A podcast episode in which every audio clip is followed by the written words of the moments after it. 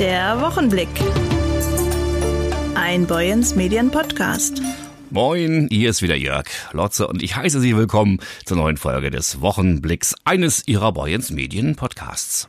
Ein sehr musikalisches Wochenende steht uns bevor. Heute die große Schlagerparty an der Nordseeküste mit unter anderem Kerstin Ott und Nino de Angelo. Morgen dann Legends at the Sea mit Sarah Connor. Präsentiert das alles von Boyens Medien. Dazu später mehr.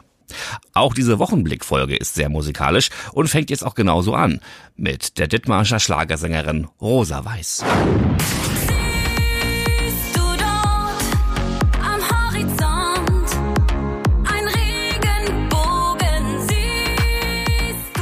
Das ist Regenbogen, die aktuelle Single von Rosa Weiß.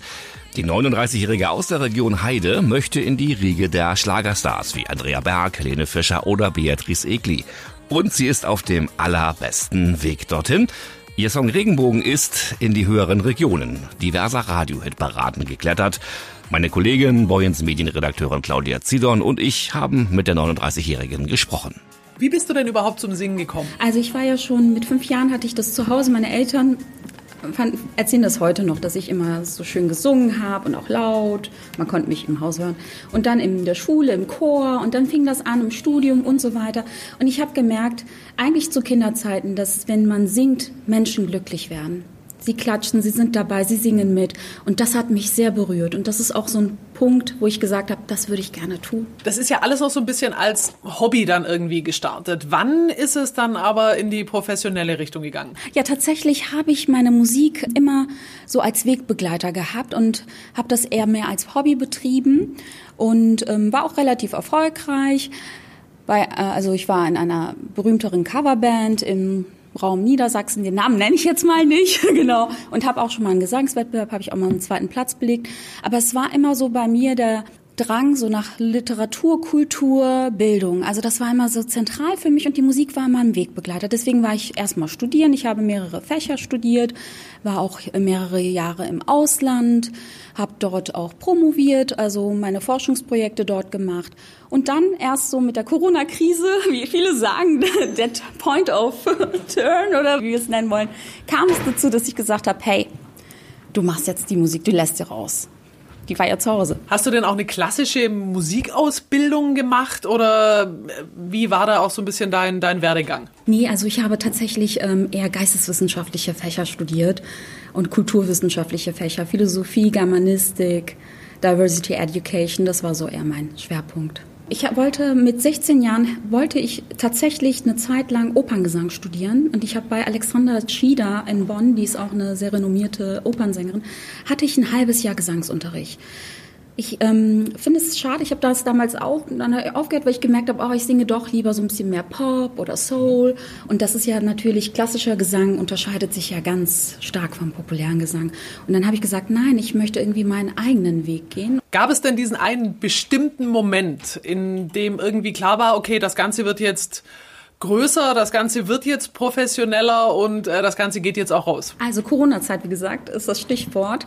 Da hat man ja auch viel mehr Zeit, auch mal, familiär vielleicht zu bleiben.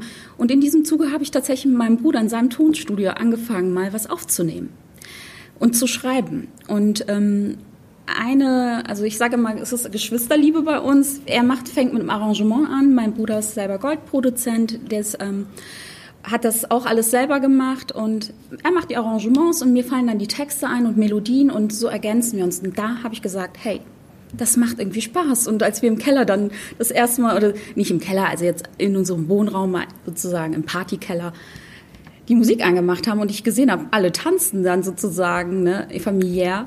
Also wir haben uns so gefreut, haben gesagt, das machen wir jetzt. Wenn wir mal über deine Texte und deine Melodien sprechen, wie fallen dir auch deine Texte ein? Also das heißt, woher kommen auch die ganzen Ideen? Sind das persönliche Erfahrungen? Sind das Wünsche oder Träume? Wie kommst du da auf die Ideen? Ich schreibe ja, seitdem ich 10 Jahre alt bin und habe auch diverse Gedichtwettbewerbe gewonnen. Gedichte lagen mir schon immer, Lyrik war mein zentrales Thema. Und ich muss sagen, natürlich sind es auch Erfahrungen oder Lebensgeschichten. Ich finde, das Leben erzählt so schöne Geschichten und manchmal kann man einfach schöne Ausschnitte daraus nehmen. Und das Verrückte ist, ich sitze oft an meinem Klavier und dann kommt eine Melodie und dann sprudelt der Text aus mir heraus. Und ich modifiziere kaum an diesem Text. Also es ist verrückt. Auch später werden Sie sehen, in meinen Texten findet sich auf jeden Fall ein ganz großer Teil wieder aus dieser Ursprungsmelodie und auch natürlich aus dem Ursprungstext finden sich ganz große Teile wieder. Ja. Jetzt ist ja Schlager oder eben auch Popschlager gerade sehr im Kommen. Warum hast du dich dafür aber entschieden, in diese Richtung auch zu gehen? Also da ist ja auch viel Konkurrenz, es gibt da schon große Namen, aber wann war für dich auch irgendwie klar, das ist die Richtung, die ich machen möchte? Also es war bei mir gar nichts geplant, wenn ich ganz ehrlich sein soll. Es hat sich, ich sage es immer, eine Art göttliche Fügung vielleicht. Es hat sich wirklich ergeben, weil ich habe immer auf Deutsch geschrieben. Englisch habe ich auch mal geschrieben, aber Deutsch ist einfach meine Muttersprache und ich habe mich darin so wohl gefühlt und dieses Popmusik hat mich auch immer stetig begleitet und deswegen Popschlager, das, wie gesagt, man kann Schlager ja nicht definieren. Gucken Sie mal in die Musikwissenschaft. Bis heute gibt es keine eindeutige Definition, aber es ist ja so eine Art Hit, eingängige Melodien, also leichte Melodien und ich glaube einfach, dass ich hätte mich gar nicht einordnen können und dann habe ich gemerkt, es ist Popschlager und es tut gut, Popschlager zu produzieren. Es macht Spaß. Wie schwierig ist es aber auch, sich gerade in der Branche durchzusetzen und wie findet man da auch irgendwann seinen eigenen Platz? Ja, wer mich verfolgt oder wer meinem Instagram-Kanal folgt, der oder diejenige weiß, dass ein ganz großer Wunsch von mir ist, im ZDF-Fernsehgarten irgendwann mal zu singen. Das ist es natürlich. Es ist natürlich ein sehr, sehr umkämpfter Markt. Da kann man nichts anderes dazu sagen. Aber wie gesagt, es war nie meine Ambition, damit sozusagen so erfolgreich zu werden, sondern ich habe wirklich die Musik um der Musik willen gemacht. Das ist fast schon kantianisch, würde man hier sagen. Aber es war wirklich die tiefe Überzeugung, ich möchte mit dieser Musik, die mich bewegt, Menschen berühren. Und ich freue mich einfach umso mehr, dass das geklappt hat. Aber es war nichts in diesem Sinne geplant. Also man kann auch das nicht planen. Sie werden entweder irgendwo entdeckt oder eben nicht. Wo kann man denn Rosa Weiß hören? Also es ist total spannend. Gestern rief mich ein Kollege an und meinte, ich habe dich gerade im BR Schlager gehört, der ist selber Bayer. Total süß. Also man kann mich in Radios hören. Und wissen Sie, was ich so schön finde? Am Anfang wurde ich in kleinen Webradiostationen gespielt, auch in den Niederlanden. Und da kamen immer mehr Leute, die mich dann, also man sieht es auch in meiner Spotify-Liste, dass rund um die Welt, 50 Länder, gibt es Menschen in 50 Ländern, die mich hören. Und das finde ich total spannend. Und da sind Länder von Deutschland, Schweiz, klar, die deutschsprachigen, aber Paraguay. Und da frage ich mich auch, wie kann das sein? Also ich kann Ihnen gerne das mal zeigen in meinem Account. Das ist total spannend und ich kann es mir nicht erklären. Also man hört mich in Radios, bei Spotify, YouTube und ja, dieser Cubas. Also es soll jetzt keine Werbung werden, ne?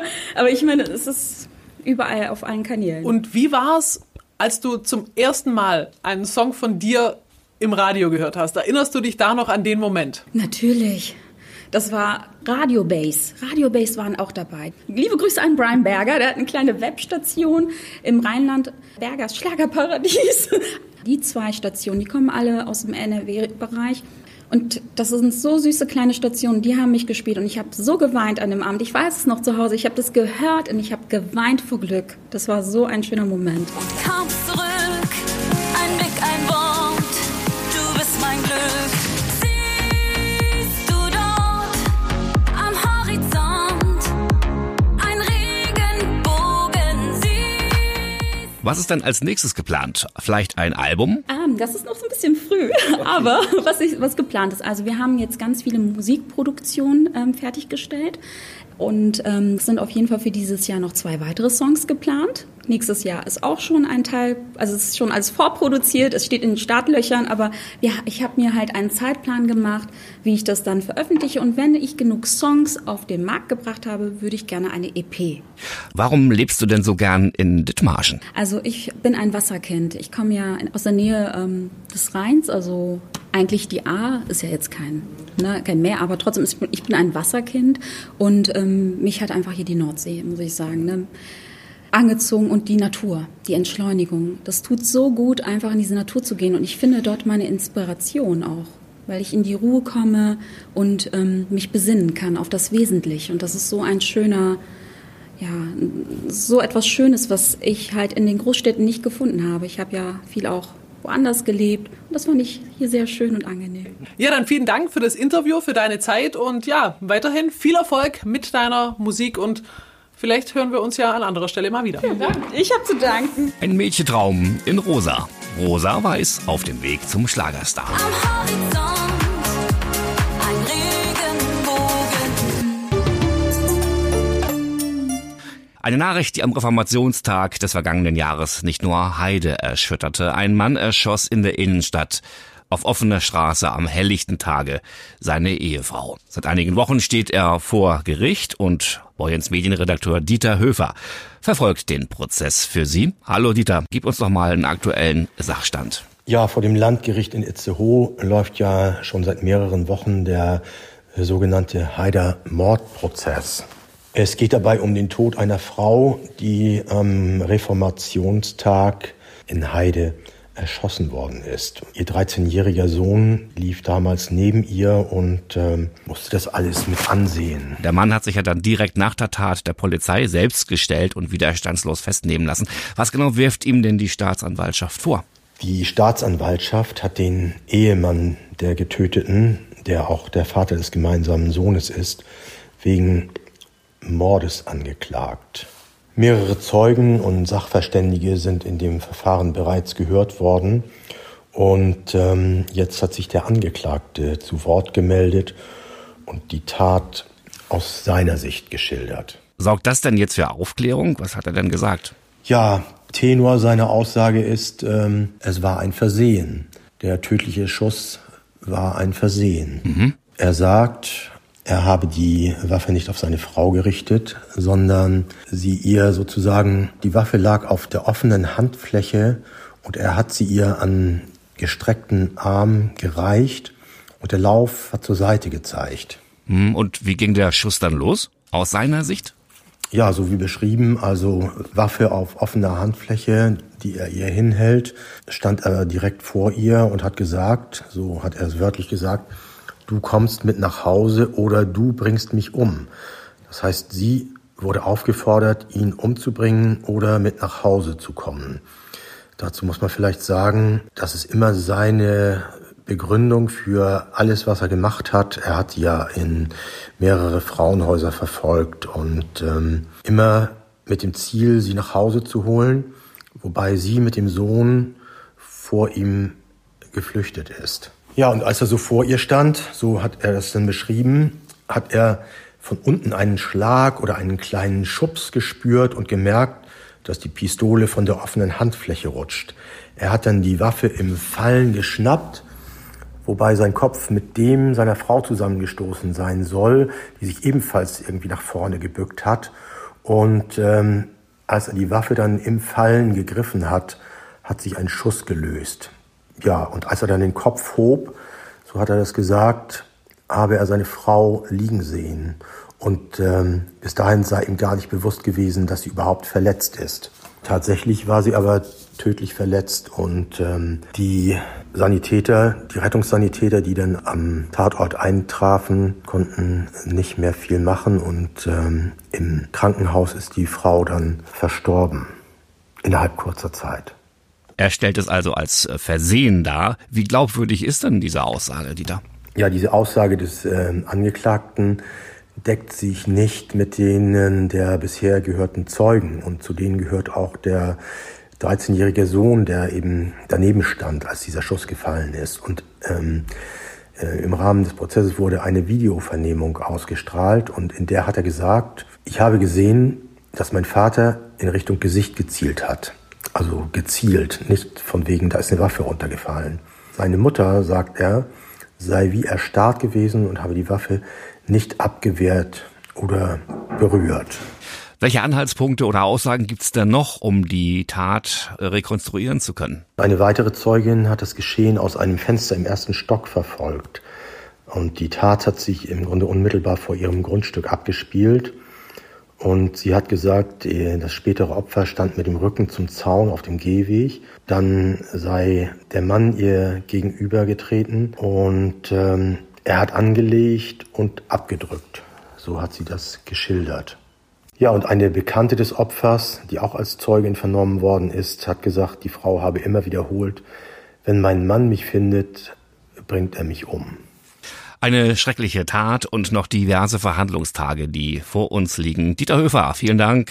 Du wirst den Prozess für uns weiterhin im Auge behalten und danke für die Infos. Die vollständige Berichterstattung über den Prozess lesen Sie übrigens in den gedruckten Zeitungen von Boyens Medien heute am Freitag zum Beispiel oder auch morgen am Sonnabend.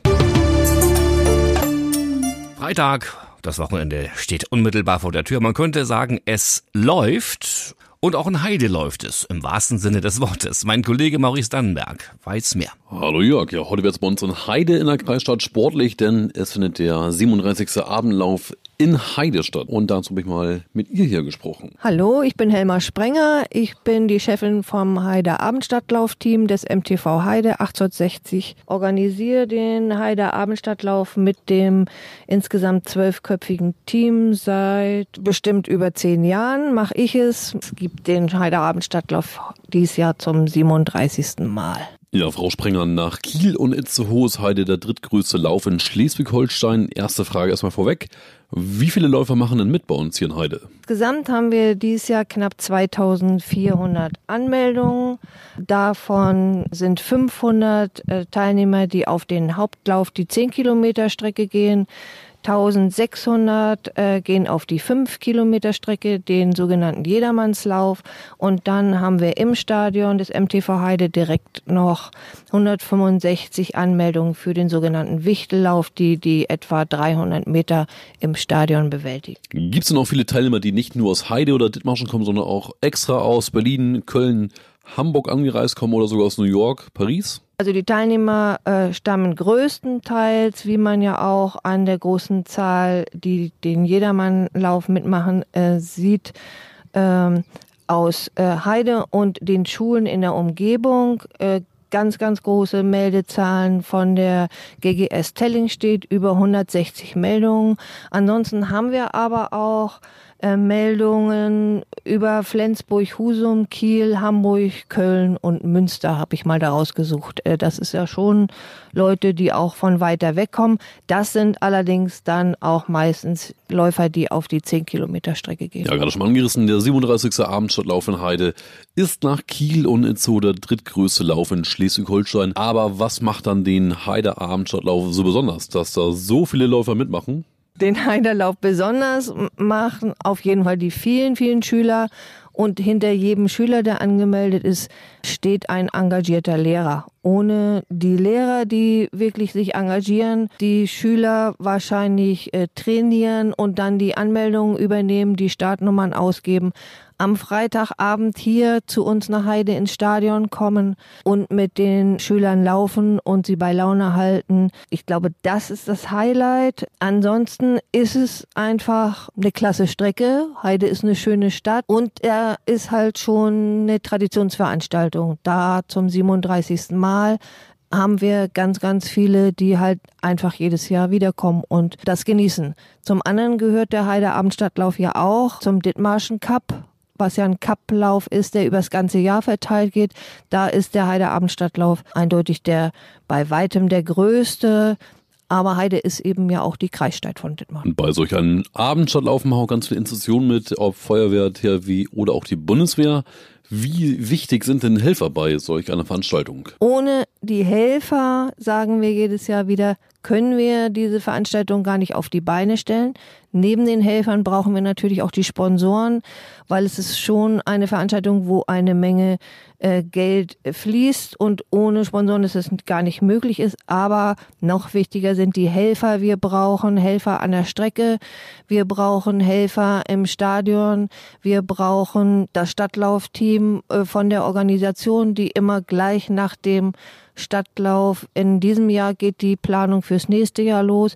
Wir brauchen den MTV Heide als Rückhalt. Nochmal wichtig auch die Unterstützung der Stadt Heide, der Polizei, der Feuerwehr, der Bundeswehr, des DRKs und alle anderen freiwilligen Helfer.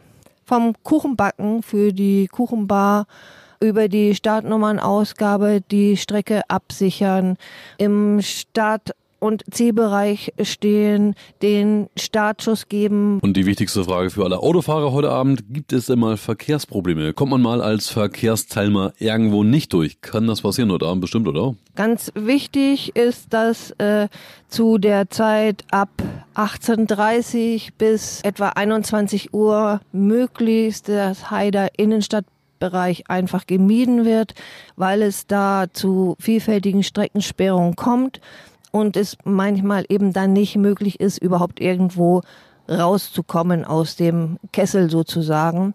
Aber wir hoffen da ganz doll auf das Verständnis aller Autofahrer, aller Bürger und bitten einfach mit uns zusammen diese große Veranstaltung zu genießen und Spaß zu haben und vielleicht einfach ins Stadion zu kommen. Ganz sinngemäß ist ja der Abendstadtlauf schon gelaufen. Jetzt habe ich aber Interesse mitzumachen. Nächstes Jahr 2024. Wie kann ich mich denn anmelden bei euch für den nächsten Lauf, für kommendes Jahr? 1. März nächsten Jahres anmelden unter STGK, Sport Timing Gierke Culture. Und da kann man sich anmelden. Vielen Dank an Helma Sprenger vom MTV Heide. Und ab heute Abend, ab 18:15 startet dann der Heideabendlauf mit dem Wichtelauf im Stadion. Und danach, ab 18:45 verlagert sich die Strecke auf die Friedensstraße, wo der Jedermannslauf, der 5-Kilometer-Lauf startet und gleichzeitig danach dann der Hauptlauf, der 10-Kilometer-Lauf. Und nochmal ganz kurz vorweg, ab 18:30 wird dann auch der Heider Busverkehr eingestellt. Allen viel Spaß und ein schönes Wochenende von mir. Das war aus Studio 2 Maurice Dannenberg. Danke Maurice, ich übergebe das Mikrofon dann gleich weiter an Jan Tauleif Bunsen, den Chef des Brunsbütteler Elbe-Forums. Denn da ist auch eine Menge los jetzt in den nächsten Tagen. Moin, moin, liebe HörerInnen. Was ist los im Elbe-Forum im Brunsbüttel? Hallo erstmal, mein Name ist Tauleif Bunsen. Und ich bin Julia Jürgensen. Ja, die Saison neigt sich langsam ein bisschen dem Ende zu. Unser Abo-Programm ist ja schon mittlerweile ausgelaufen.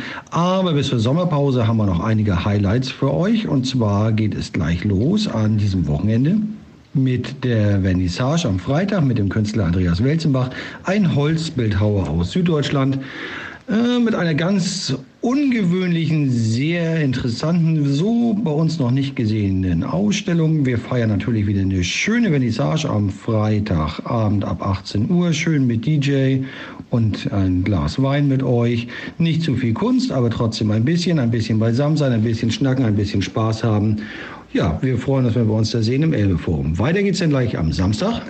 Mit fresher Mucke, und zwar kommt Blues Package. Samstag um 20 Uhr spielen die 4 Vollblutmusiker Bluesrock vom Feinsten und ja, dröhnen euch die Ohren voll. Ganz entspannt, ein bisschen Mucke hören, Bierchen trinken oder natürlich was Alkoholfreies, ist alles da. Bis dahin erstmal tschüss. Hi, hier ist Kerstin Ott und ich grüße alle Boyens Leserinnen und Leser. Am 2. Juni sehen wir uns hier in Büsum bei der Schlagerparty am Meer. Wegen dir schlafe ich keine Nacht. Wegen dir liege ich jetzt noch wach. Ich krieg dich nicht aus dem Kopf, egal was ich mach. Auch heute wird vor allem der Abend, vielleicht auch die Nacht zum Tag gemacht.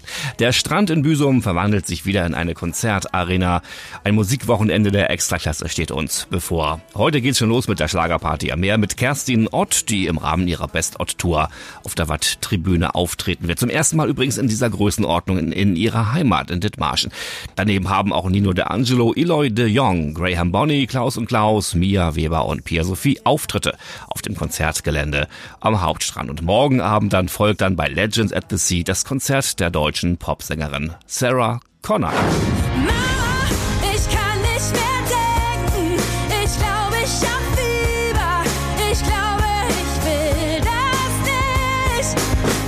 Ein Konzertwochenende präsentiert von Boyens Medien. Vielleicht sehen wir uns ja dort. Und hoffentlich hat auch Petrus das richtige Wetter eingestellt. Wir haben das zumindest bestellt. Das war's, die neue Folge des Boyens Medien Wochenblicks. Die Redaktionen hatten heute Dieter Höfer, Claudia Zidorn, Maurice Dannenberg und ich. Ich höre auf den Namen Jörg Lotze und wünsche Ihnen jetzt, egal was Sie machen, ein tolles, traumhaftes, entspanntes und sonniges Wochenende. Tschüss. Der Wochenblick. Ein Boyens Medien Podcast.